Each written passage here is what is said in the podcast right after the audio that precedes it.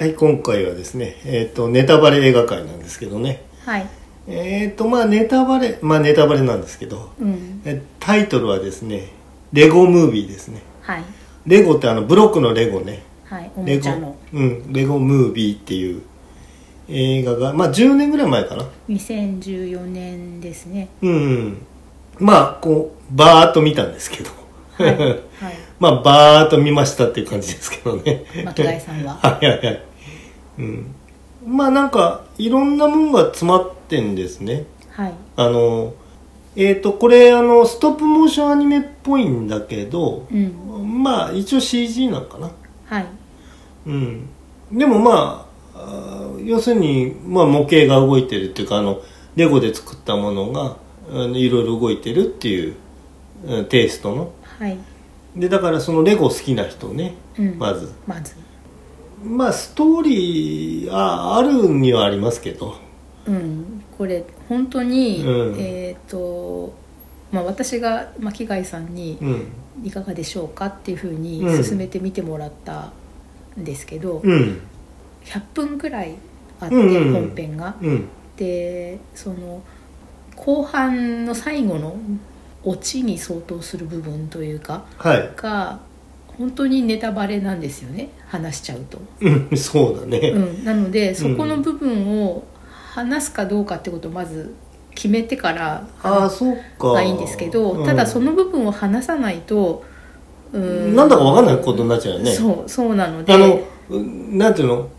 大半がなんだかわかんない感じなんでダーッとちょっとあの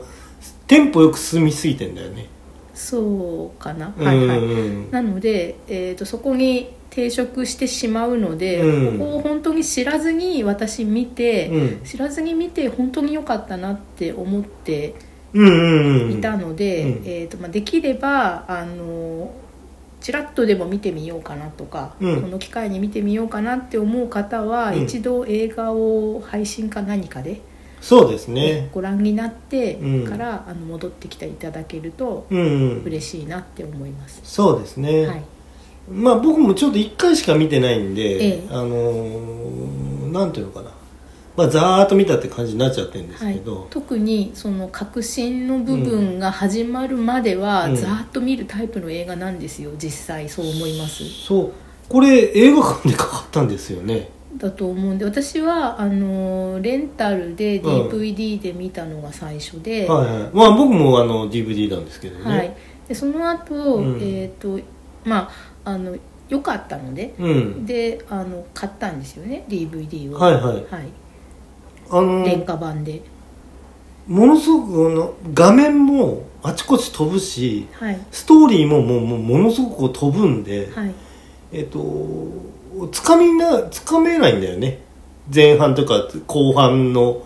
うー最新聞みたいなとこまで行くまでさそうなのでこれ、えー、と映画館で上映された時の予告がどこら辺まで何をねやってたのかなって思うんだけあーど特にあの、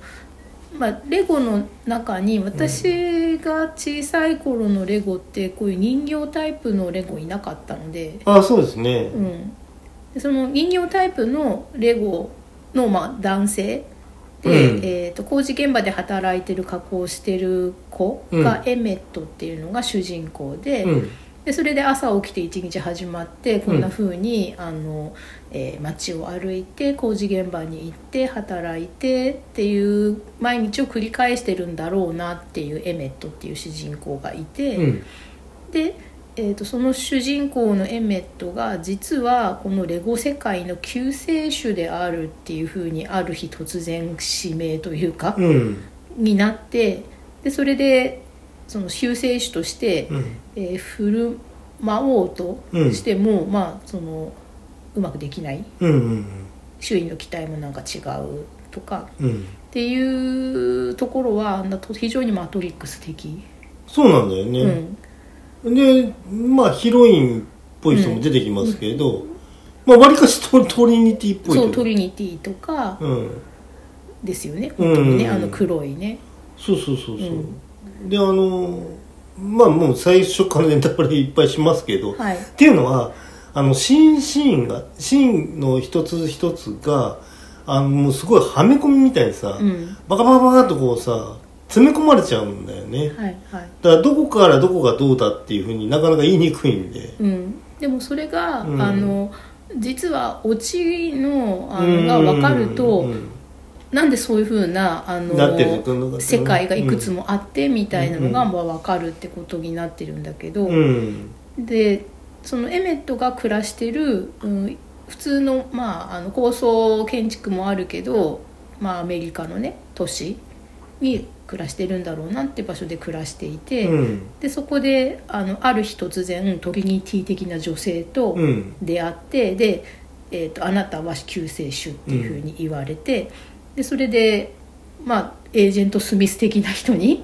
そうだようね、んまあ、この中では警察ってことになってるけど、うんにその後その尋問を受けて、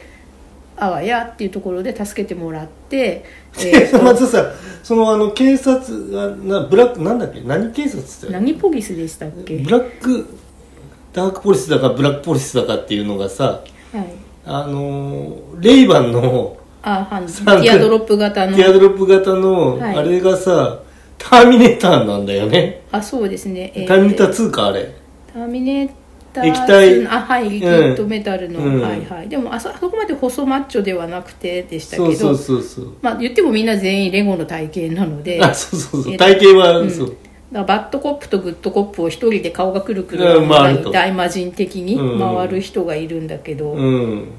あだからまあそんな感じでなんかこれはまあいろんなもん詰め込まれてんだなっていうのは最初ので分かるわけよね、うん、でその私その今のレゴをあんまりよく知らないので、うん実際にこのバットマンだったり警官だったり、その一通りのそのアメコミヒーローとか、そうですねね、あの映画になってるような世界のヒーロー的なうんものとこうコラボしてもういるんだと思うんですよね。うんうんうんうんうん、なんかミュータント・タートルズも出てきてたし、そうですよね、あとなんだっけこのなんだ女性のこのワンダーウーマンみたあいなワンーダーウーマンもいれば、スーパーマンとうん、かあそばも出てきましたね、うんあとはその「スター・ウォーズの」あまあまあもうメインとしては「スター・ウォーズ」ですよね、うんが出てきたり、うんあと宇宙飛行士とか、うんうん忍者とか、はいはいまあ、ガンダルフとか、はいだからまあ、えー、とモーフィアス的な位置づけの預言者みたいな人がだからモーフィアスとそのマトリックスでいうところのオラクルでしたっけ、はいはいはい預言者をこう混ぜ多てしる多し的で割ったような人も出てきて、っうん うんさていうなんかじすゃあごい。まあ基本マトリックスだよねマトギックスプラス、まあ、レゴがそのうん現在コラボしてキャラクター持ってるようなヒーローがうん全部このレゴシティに住んでるんですけど、うんで、まあ、レゴがそれでそのごくベーシックなレゴの頃からもう違っていて例えばあのそういう都会を作りたいうんとか、それからうーんと SF 的な設定世界観の都市プラスキャラクターをつく使ってうん遊びたいとか、うんうん乗り物作りたいとか、うんあと海賊になりたいとか、はい西部劇やりたいとかっていう、まあ、まあいわゆるアメリカの文化の中のそういう,、うーんなんかこうカーボーイごっことか、えー、と宇宙飛行士ごっこうんみたいなことを頭の中で子供がやれるようなレゴセットがいっぱい出てるんだと思うんだけどそういうものが総結集してるんですよねこの中で。そうですねはい本当物あるんでしょうねこれ、うん多分ね本物はそうだから私はこのタイプのレゴで子供の頃遊んでなくてただのベーシックなブロックだけだったそのうでですよねだから実際にそういうレゴで遊んだ子供が、うんあこれ自分が持ってたセットだっていうのうがんすごい出てくるシーンがたくさんあるんですようね、んその最初の都市から始まって、うんうんうんカーボーイがいろんな世界に行き海の中に行き空、うん雲の上に行き、はいまあ、ユニキョンキャットが出てきたりして、うっんていうふうにうんうんなってるけど、まあ、そこを自分が遊んでないからそこをなんか比較的冗長に感じてしまった映画ではあったんですよ。最初のとこね、うん最初っていうかっていうかそこが ほとんどなんだけど、うん、だからあの、まあ、やっぱり子供が見る映画なのかなって感じあがーそうそそうそうのそう部分はずっとだから子供が見る映画にしては長いよなっていう、うんでわちゃわちゃわちゃわちゃなんかもういろいろ展開していくと、うんで面白いシーンがうん連発し、うん、でびっくりシーンが連発し、うんかっこいいシーンが連発しであんまり知らないけど、うん実際になんかアメコミの中ではあるのかなっていう「バットマン」と「グリーンランタン」のね、はいはいなんか掛け合いがありとかあのでなんだそのバットマンといえばなんだっけウェインだっけはいは いもウうェ出インてく社る長ウはェイいン社は長い出てくると、うんうん、で面白いまあす全部そういうこと知ってたら、うんあまあもっと面白いのかもしれないんだけど、うんなかなかそうはいかないもんねそうなのであそういう文化圏のメタ的なうん楽しみとか、うん実際にその自分があの例えばおもちゃで遊んでるレゴがじ生きてるように動いてそう活だよね躍してるから、うん実際にレゴを持って遊んでた遊んでる子供にとって見て楽しい部分うんうん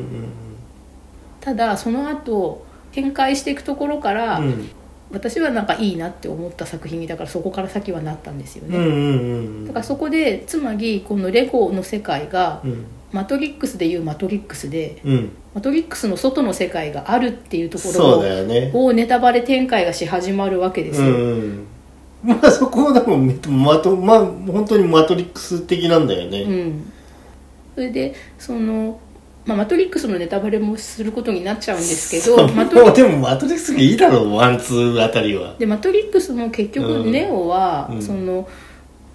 1でうんオラクルのとこに行って、うん2かな2でオラクルのとこに行って、うんあなたはその救世主ではないみたいワン this ななんとか1ではないとかっていうふうに言われてませんでしたっけで違うとかってなってうんとねどうだったっけな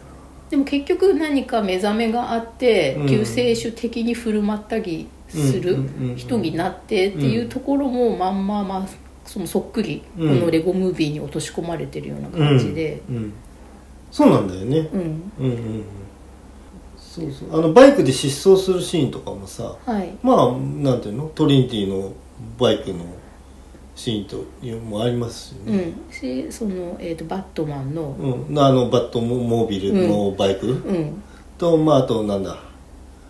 アキラのバイクカナタのバイクみたいあなはいあの赤ういん有名なやつうんあのノープでもそ出うそてきうてあの 出てきたね、はい みんなやっちゃうやつで、うん、あのかっこいい止まり そ方うそうそうそうギャオンっていくやつねねあそうあのそうだなあそこ失踪してるとこはバットマンだったなそうでこのレゴなので、うんこうレゴの世界の中でうその、えーマスターと呼ばれてるうん特殊能力を持ってる人たちが、つまり世界のその仕組みを理解している人がレゴを見ると、自由に組み替えがある程度できる。んうんうんうんこのパーツはこう持ってきたらこうやってっていうふうにガチャガチャガチャって組み替わるシーンが、その、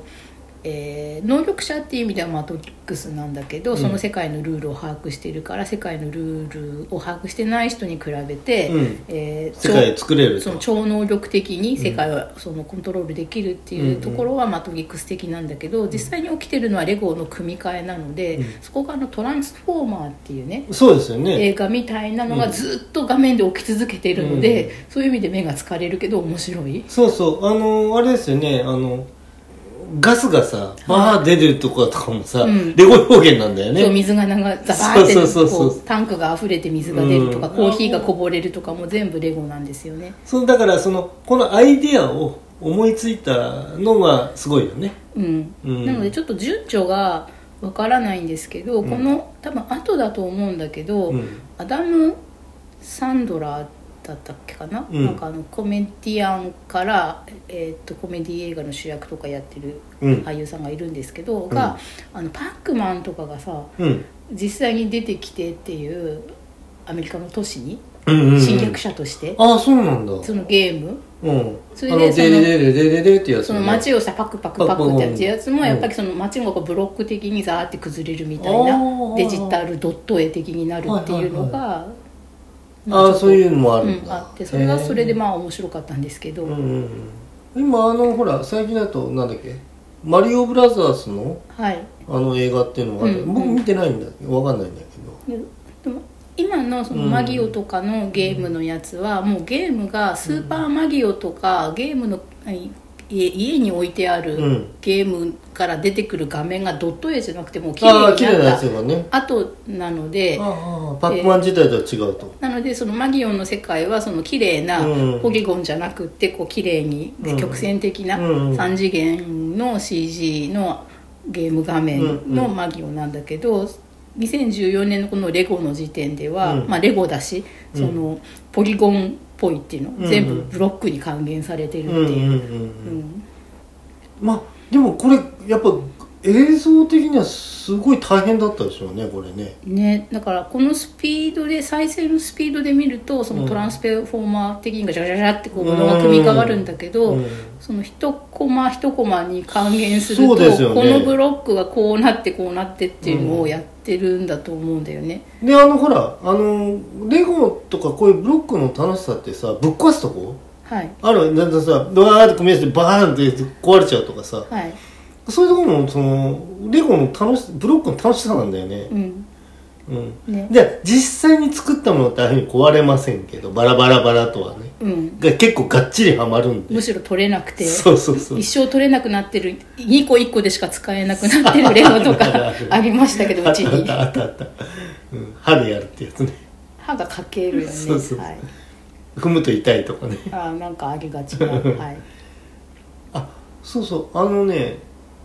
僕が実際にねブロックだそののはねダイヤブロックなんだよねはいもうちょっとパーツがでかいのかそうなんですか浅いんです気持かちいいそしてポチポチがはなあポチポチがねもうちょっと深いんじゃないかいはい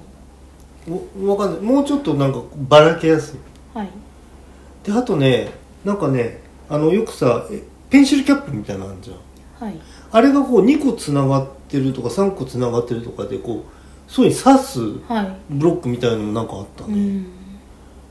だから基本的にさだからさこういうふうになんか世界を作るんじゃなくてあのピースバラバラになんか全部このパーツ何個入ってますみたいなバケツみたいな感じはみいた、いな、バケツでした、うん今でもありますよねそういうベーシックパックそあーのブロックしかないタイプって、うんうん最近はその世界観で人形何体ついててねっていうので買うこともあるんでしょうけど、うんうん、なんかこうなんか帆船作りますとか車作りますとかね、はい、はそういうのなかったもんいうん、うんあとすごい1個のピースがちっちゃいレゴがあるんですよね、ああそっかそっか、うん、であとなんかこうなんかこう旗のなんていうのえっ、とピースなんていうのそのブロックピースじゃなくて、はいモチーフピースのえキーがあったりとかあねヤシの木とうか、んうんうんはい、このレゴムービーの中でも人参がありましたよねあ馬とか持ってきたうね、うんあれあるんだろうね本当にん、ねそうでしょうねうんう豚もいたしああそうね はいまあなんといってもまあファルコン号ですじゃあファルコンじゃねえあれなんだえでいいんじゃないですあフかァルコンかあの中ばっかとかが乗ってるあやつそうそうそでうすそうそう、よねはい出てきてまミしたミレニアム・ファルコン号でした、うんうんうんでだからそこあれはさ最初俺話全然分かんなくてさはい出だしはい話が飛びすぎてて全然分かんなくてさあそうでしたかうん最初ねええあれこれずーっとこれかと思ったらずーっとこれだったんだけ どさなんか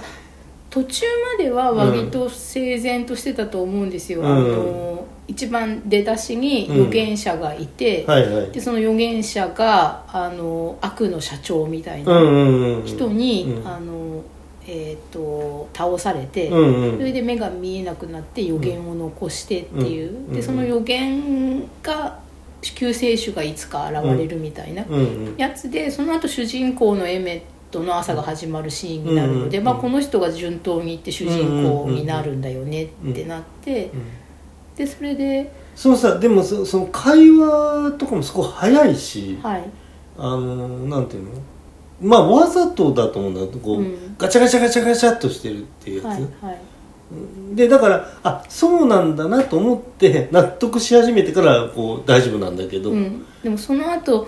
その西部劇っぽいところに行ったり、砂漠まあえーまあ、だから、えー砂漠っぽいところ、うんうんそれからその雲の世界に行ったはり、い海の中に行とっかたり、うんそれでその隠れ家的なとこに行ったりっていうので、レゴの中の世界がどんどん変わるのもあって、うんレゴの中でのその反対勢力としてのそうんの、うん社長に対しての反対勢力、レジスタンスとしての,、はいはいあの人たちの拠点が、うん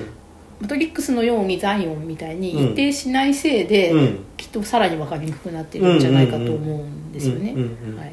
でだからそのまあお子さんとか見る場合はね、うん別にその全体のつながりとかいうよりも一個一個のシーンが面白いっていうのうで、んあのまあ、それがこうパッチワーク的にバーッと続いていくっていうのうで、ん面白いんだなとは僕は思いましたけど、うんあのストーリーを応答してもなんかもうあれどうなちょっとこう孫つくというねそうでなんか、まあ、いわゆる2回目がうん面白い映画かなっていうそういう意味ではあそうなん思っててですよ ねなのであのちょいちょいなんかレゴの世界なのに、うんうんそのエメットの背中にくっついちゃった、うんあの奇跡のパーツみたいな来てますね のがなんかレゴの形をしてない、あそうだよね、うん、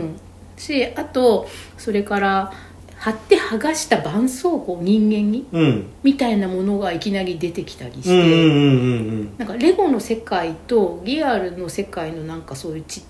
小道具というか、うんうんが混ざってる部分があってそうだねこれはどういうことなのってね、うんうんうんなるしねまあそれがまあ謎解きになっていくわけだけど、うんしあとそのエメットが、まあ、それこそうーんとジャンクヘッドのようにうん、落ちて落ちてあ落ジちて、ャンクエットっぽかったよねうん、最初にねそのトリニティうんに思っ出会ったわそれてトリニティがだからその奇跡のミラクルパーツを探してる時に出会って、うんでそれでエメットが落ちちゃって、うん深い深い穴うに。んでそれでその落ちてく最中になんかビジョンみたいなものを見うんたりして、うんでそれそのエメットの背中にその奇跡のパーツがくっついちゃうんですよね、うんでそれで、えートリニティじゃないけどトリニティ的な女の子に、うんじゃあああなたがその救世主で奇跡のパーツも持ってらっしゃるみたいな、うんまあ、ちょっと早とちりをするって感じなんだけどだからその落っこちてく最中だったかその覚醒する最中に見るビジョンっうんていうものがなんかそのレゴの世界っぽくないんだよねそうだね、うん、だからそれがそのあとその絆創膏とかさ、はいはいはいあとそしてそのレゴの世界にいる悪い、うんえーっとなんだっけなんとか社長社長ううんんって言われてた人がそのレゴの世界をこれ以上自分が気に入ってる形でフィックスして変えられないよううに、んスーパーボンドスーパーボムってだから言っ てて最初だからそれがあの接着剤なんだけどね結局うんうんうんうんねだからそれがそのレゴの世界のパーツっぽくなくて、うん実際に例えばアロンあアルフそうだよねァみたいなね商標がついてチューブねうるんのがだからでちょっとチューブが消えてて見えないかうらんうんスーパーボムとかっていうふうに言われてるものがあって、うん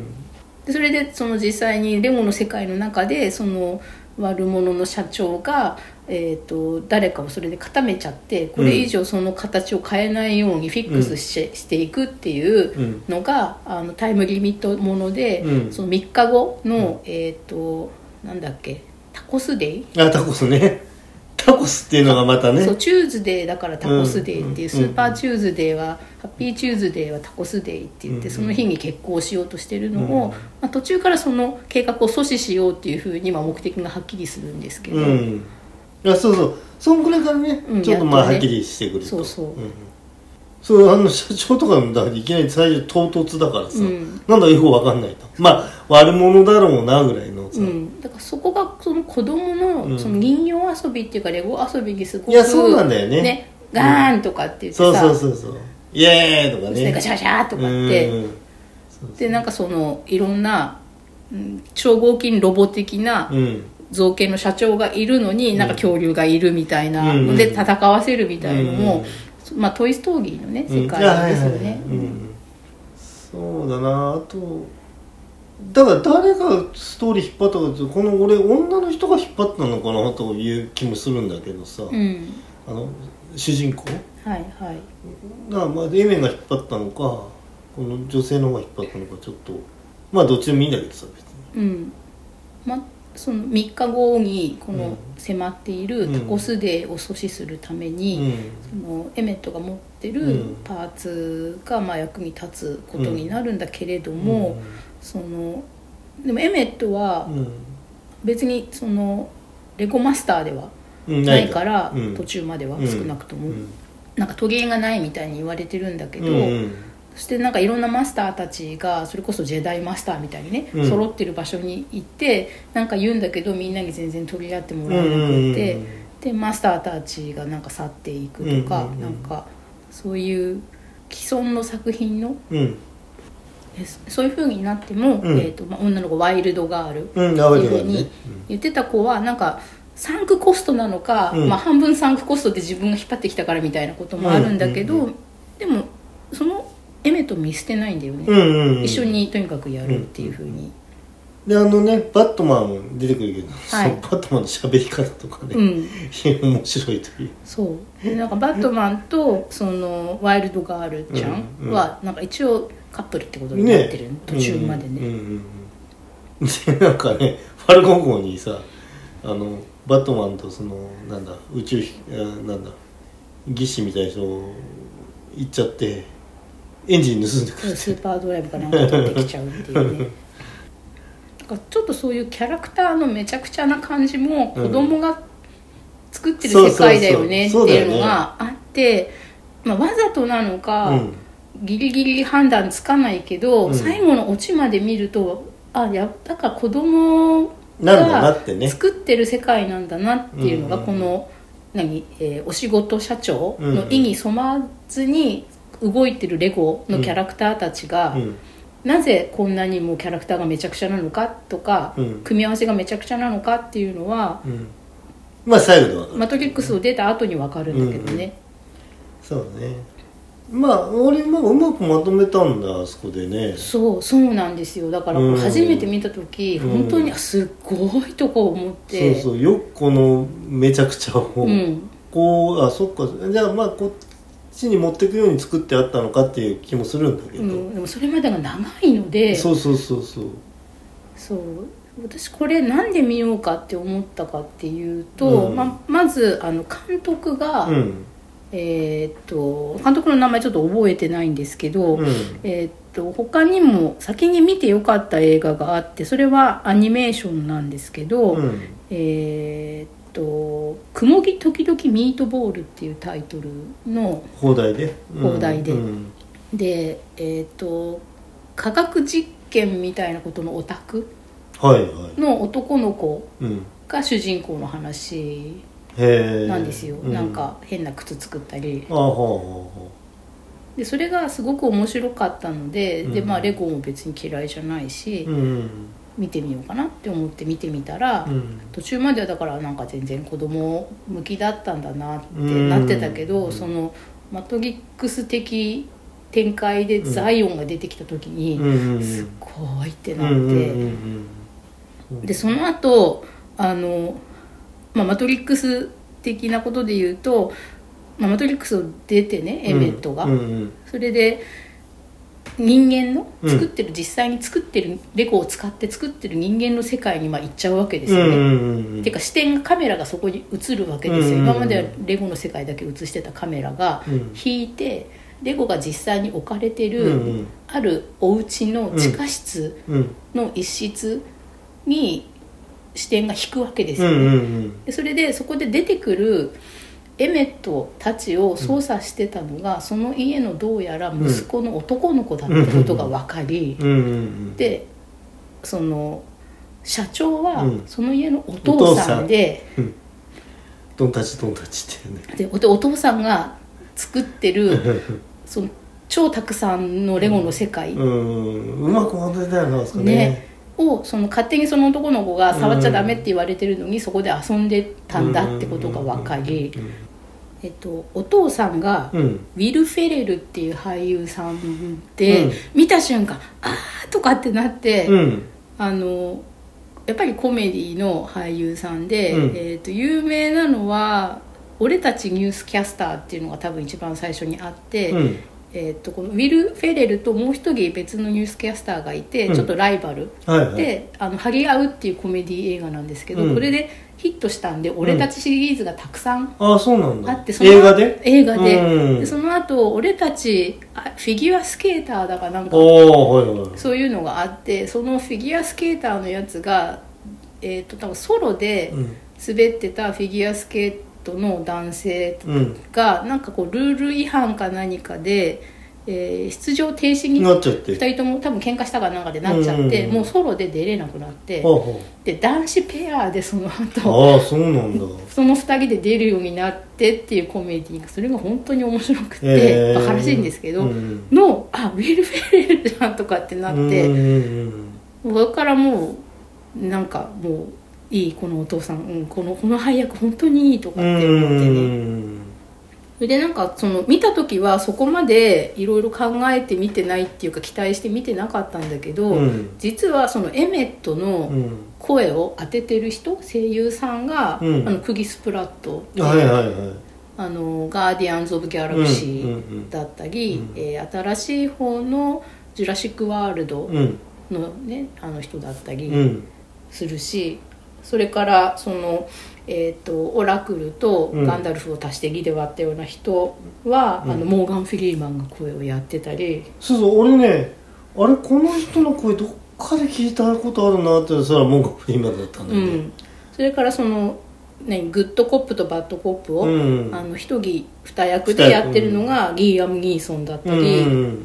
それから、まあ、スーパーマンはチャンニング・テイダムがやってるとか、うんまあ、とにかくなんでしょうあの吹き替えじゃなくって、うん字幕で見ると面白いっていうのがそこもありますよね。うん、そうですね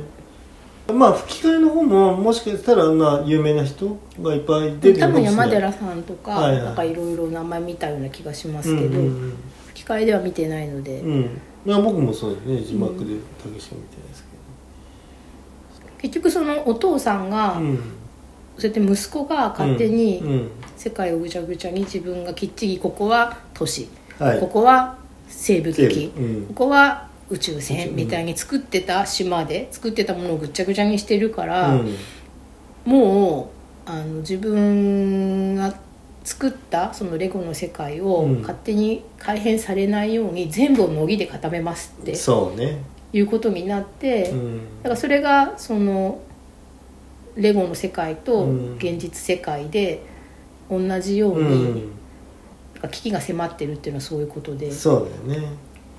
でそこをそのそこから先がちょっとスーパーナチュラルな展開になるんだけど、うんエメットがうんうん頑張って、なんうん、阻と止するかとこれを固められないように、うんうんリアルの世界の方でうん頑張り始めるっていうところうんがちょっとコメディタッチでうんおかしくてなんかそういうおかしい感じが例えばアントマンとかに引き継がれてる感じがしていあーそうてですか例えばお父さんがそのエメットをこうね落ちてたうんところから拾って単なるレゴの作業員のはいレゴの人形なんだけど、机の端っこに置いてでそれでその乃木でベタベタだからうんうん掃除しなきゃって言って、そこに置いたままなんかあのデザインナイフはどこにやったかなとかって探してる時にエメットがすごい念じてうんカタカタカタカタ動き始うんうんめてうんうんるのをスッて見ると止まるとか,、うんうんうんエメットの世界の中ではすごいその音とかも大きく聞こえてるんだけどお父さんの方にカメラがこう行くと行くとすごい部屋が静かじゃないですか、うんそのすごい小さいものがすごい頑張って、うんえー大きなことをしてるんだけど、うんカメラが引いたうんお父さんサイズの世界からすればすごい端テーブルの端っこで何か目の端で何か動いてるかもうんっていうのが、あのアントマンのさすごいちっちゃくなった時に、うんうんそのおもちゃと戦ったり、うん巻き込まれたりするシーンがあるんですけどそういうところになんかすごいね引き継がれてるんじゃないのかなって。そうねあのカメラのさあのクローズアップと引きっていうのは、えっと一番最初からずっとそうだったよねなんか、はいはい細かくこうねあのところをひなクローズアップでやってるとこからバーッと引くとこう世界があるっていうんう広ね、大なうんうんなんかそれはもうずっとそういうあのカメラワークではありましたよね、うんうんでそれがまあ最終的にそういう効果的な、はい、えーエンディングの方うにん、使われていくって、そうそうだからお父さんうんうんがそうやって、あのなんとか、うんまあなんとかっていうかまあ子供の言うこと聞かずに、うんもうもう二度と触らせないからっていうか、うん二度と壊せないようにするから、もうひどいうんこうビルのてっぺんないじゃないかみたいな、うんうんうんどこやっちゃったのみたいに、うんなんでなんとか世界に何々がいるのみたいうんに言ってね、うんでそれで子供がでも何とかしてお父さんだけうんでこの世界をなんかこう固めてしまわないでほしいっていうことをね説得するんだよね頑張ってね。うんうんでその説得がそのリアルの世界での説得とそのレゴの世界でうのんうんエメットがそのお仕事社長に対するする説得っていうのが多分あの二重写しになってる感じプでラスうんうんうんその説得がまたすごい良かったんですようんうね。んこれだからブロックだからレゴみたいなブロックっていうものと,、えっとプラモデルの違いというか、まあ、接着剤を使うプラモデルみたいなのなんていうのかな、えっと究極的な違いみたいなところなんだよねうん、ブロックってのはほらば基本バランスもんだと。はいはいうん、だからうんプラモデルの方は、まあまあ、接着剤使ってね、組み立てて、はい。えっと、完成を求めていくもんですもんね、はい基本的にはうんあれ プラモデル組み上がったのバラす人ってそんないないと思うんだよねうん、その可動部を作ることはするでしょうけど、あーはいはいはいうんバラしてもう一回部品に戻すってことはしないでしょうね。ねえそういう目的のものではないよね、うんでもブロックっていうのはそのまあだからそのなんていうの敵としてその接着剤が出てくるっていうのっていうことはそういうことだと思うんだけどうね、んこの世界はそういうことじゃないっていうことはねうんそうかなまあそういった、まあ、子供の頃触ったブロックみたいなこともすごく思い出したしはいまあでもなんかこうあのなんてあんま考えないでわーっと見てああでもこれ最後にこういうシーン出てくこの結び出てくるのかみたいな、うんそんな感じでいいような感じしますようね。んうんまあ子供が見るにもちょうどいいし、ん大人が見てもうんちょうどいいと思いましたね、そうですね、もうこれ本当ち本当ちっちゃい子でも見れるよね。うんあのなんていうのまあ血が飛ばとか言うんじゃないからさ。ないですねうん、で喧嘩っつってもまあ戦いっつってもまあ戦いっぽくもないしね。うんまあ、でも顔が消されたり首が取れたりしますけどあはいはいはいね血は出ないけスどパーンとね。うん あのなんだっけ予言の意味はとか言ってて死んじゃうっていうのがさ、うんこれこう声出て笑っちゃうね えとかっ てそうそうとかって言わんのかいなお化けで出てくるってねそうそうのあ後ねのお化けも出てくるけど、なんか紐でつあって紐つってああっるたよねでもあれやっぱりあのリアルの世界あの混ざってんだよね男の子がつって持ってきてそうだよねだから男の子の中のインナーワールドでいろんな人にセリフを当てれこして遊んでたはずなんですそようね、ですよねだからずっと彼の外の世界にいる男の子の中では物語は彼の彼の中ではずっとそ続いうていてあそこの紐良かったよね、うん、やっぱあれ紐があるっていうのとかで、うんまあ、ちょいちょいその何アッパーワールドだかなんかそういう、ねうん上の世界っていう風な言葉はあって、はいあはいはいはいなんかその造物主的な人がいらっしゃるらしいうんうんっていうことはしなんとなく匂わされてたけど、うんそのレゴの中にいる人たちは、うんその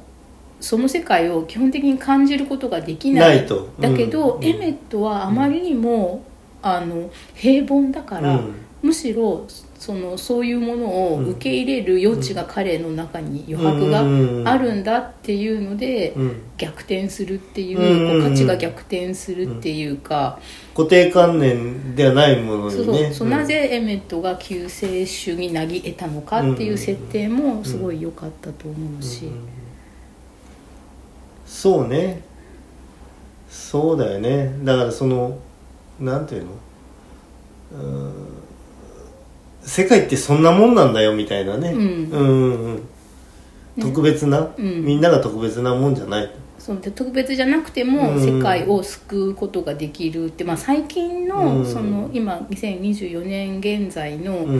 ディズニーだとかうんいろんなものがなんか一作の中で全部そういうことをやろうとして、むしろあの面白くなくなってるっていうふうなことは言われてますけど、うんまあ、10年前のこれがもうすでにそれをやっていて、うん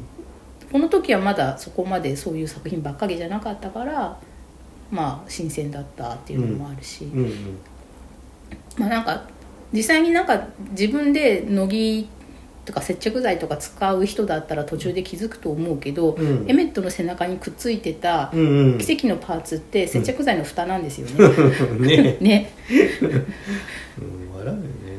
だからそういうなんか大行なほんとレゴの世界の中における、うんうん奇跡のミラクルパーツが現実の世界ではその単なる量産のうんそのセメダインだかね、うんそのチューブ型の接着剤の蓋で、それに蓋をするっていうことが何を象徴しているかっていそううだよねことが現実世界で素晴らしく起こり得るってうんういう、んうんうっん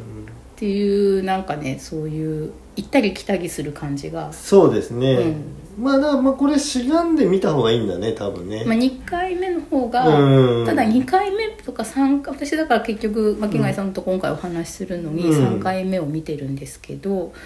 やっぱりそれでもレゴパートはレゴだけのパートはちょっと冗長に感じるので、ううんんうんやりすぎなんだねなんか多うん分あの、えっ、とユニコーンキテうィんが出てくる世界はなくてもいいのかあもあはいとはかいはいなんかもうちょっとだから100分あるけど90分くらいにはできるかもしれないかなっては思うんですけど、うんでもきっとうーんレゴのうんうん世界に何か恩返しがしたかったのかしら監督たちとかねああそうねありがとうみたいなね、ううんんだからやっぱあもうこれはっいぱい遊んだんだよ、ね外せないよやっぱりって全部のうんうんキャラクターはっていうふううんうんうにん思ったのかもしれないしまあ忖度だけどそこはあそうねあのレゴの派生品じゃないんだけどさ、うんあのなんていうのちょっと大きめのパーツとかなんかそういうのもあるんでしょ、はいはいもっと小さなお子さんが遊ぶようなね、うん最後のオチがそこでしたからね、うん、あれそうねわ、まあ、レゴみたいのってさある程度大きい子じゃないとあの食べちゃうからさあそうですよねうん誤飲が、うん誤飲誤飲はいそうわりかしもなんていうの物心ついてからのお遊びですよねブロックってそうですね幼保育園うん高学年というか、うん就学前ギリぐらいじゃないと、そうね俺も遊び始めたあこれ幼稚園の時ではもう遊んでたかなうんうんうんね、ででも食べちゃダメよっていうのが自分である程度分かそうるそう年ですそようねこれ食うもんじゃないっていう本当の赤ちゃんで何でもかんでも口にそうそうそう入れてよだれだらけにする時期ではない、うんうんうんだからそのくらいの口に何でも入れてしまう赤ちゃんとかだとこう大人が親指と人差し指でこう丸い輪っかを作って、この輪っかを通るサイズのものは渡しちゃいけないっていうあなるほどね言うんだよね、うんその口に入れてこっくんしちゃうから、はいはいはいはいだからそのぶどうの粒とかもあはダいメはいだし大きいとある程度ちっちゃく切るかあげないかだし、おもちゃでも何でもこの輪をくぐるものうんうんとかトイレットペーパーの芯をくぐるものはダメとかなんかいろはいんはいはいな例えがあるけどそうですねもうな僕はもうブロックで遊んでる時ってさだからえっ、となんとかそのダイヤブロックでウルトラホーク作ってみるとかさウルトラホ あのなんだっけウルトラ警備隊のークああのあ飛人行機間の人たちが乗るやつうん、なんかそういう挑戦でしたよねあの自由造形っていうのはい、はい、いかにこの先端のそちっうですちねゃいものからとか、端っこのね鋭利な角度は出ないけれどそうそうそうそうでなんかタイヤぐらいちょっとなんかさパーツがあって、うんなんかくっつけてるのかなあのまあ全然似てないそういうものを作るってやつだよね、なんか子供うん心にというか子供ながらに、うんなんかそのごっこ遊びうのんスケールが、うん行ったり来たりしてたことを思い出して面白かったというか、うんうんうん子どもの自由度を思い出したってそいうかうですよねうん例えば私もレゴを持ってたんですけど、うん例えばな何か建物を作ろうとして、建物ねうんこうレゴを組んでって四角くなってきて、できた後にだからそれで建物としての遊びは終わって、うんそれを今度自分の人間サイズの宝箱にしようとして単なる箱としはていはいはい造形を変えていくみたいなそこから。んっていうともともとは自分がそのイマジナギーでその中に入って入る建物として作ってたものを、うんそのまんま自分のリアルサイズの、うんえー、と宝箱うんとしてすぐ頭を切り替えて、うんその接することができるっていうのが、うんなんかまあ子供って面白いよねっていうふうに思い出したことではあって、そうだねなんかあの扉のパーツとかあんだよね、うんなんかいろいろね、はい、いろんなものがねなんかこう、面白かったですね、うんピタッと合わせなくて、ね、端っこだけ合わせてこう斜めにねこうああやってって、うんえー、とい例えば1個2個3個とかなんかそういうのをね、なんかいろいろ考えてね、うん、きちんと単にするとか、うんうん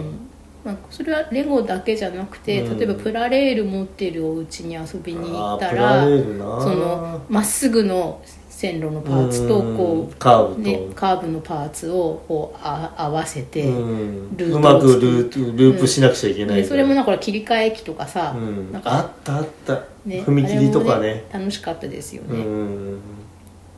プラレールも持ってたなまあそういったねえっ、と子供の頃のことも思い出せるし、よく考えればストーリーも面白いですそうそねうどうやってその最後、社長がうん世界をフィックスするのをやめてくれるようになったかっていう説得の部分がうんとても良いので、うんそのレコー部分がちょっと長いなって思っても頑張って一回は最後まで見るといいんじゃないかなって思いそうまですね、はいじゃあ今回はそのレゴムービーというね、はい映画のあの感想会になりましたよね、はいじゃあどうもお疲れ様でした、は備えとろん備えとろんとろん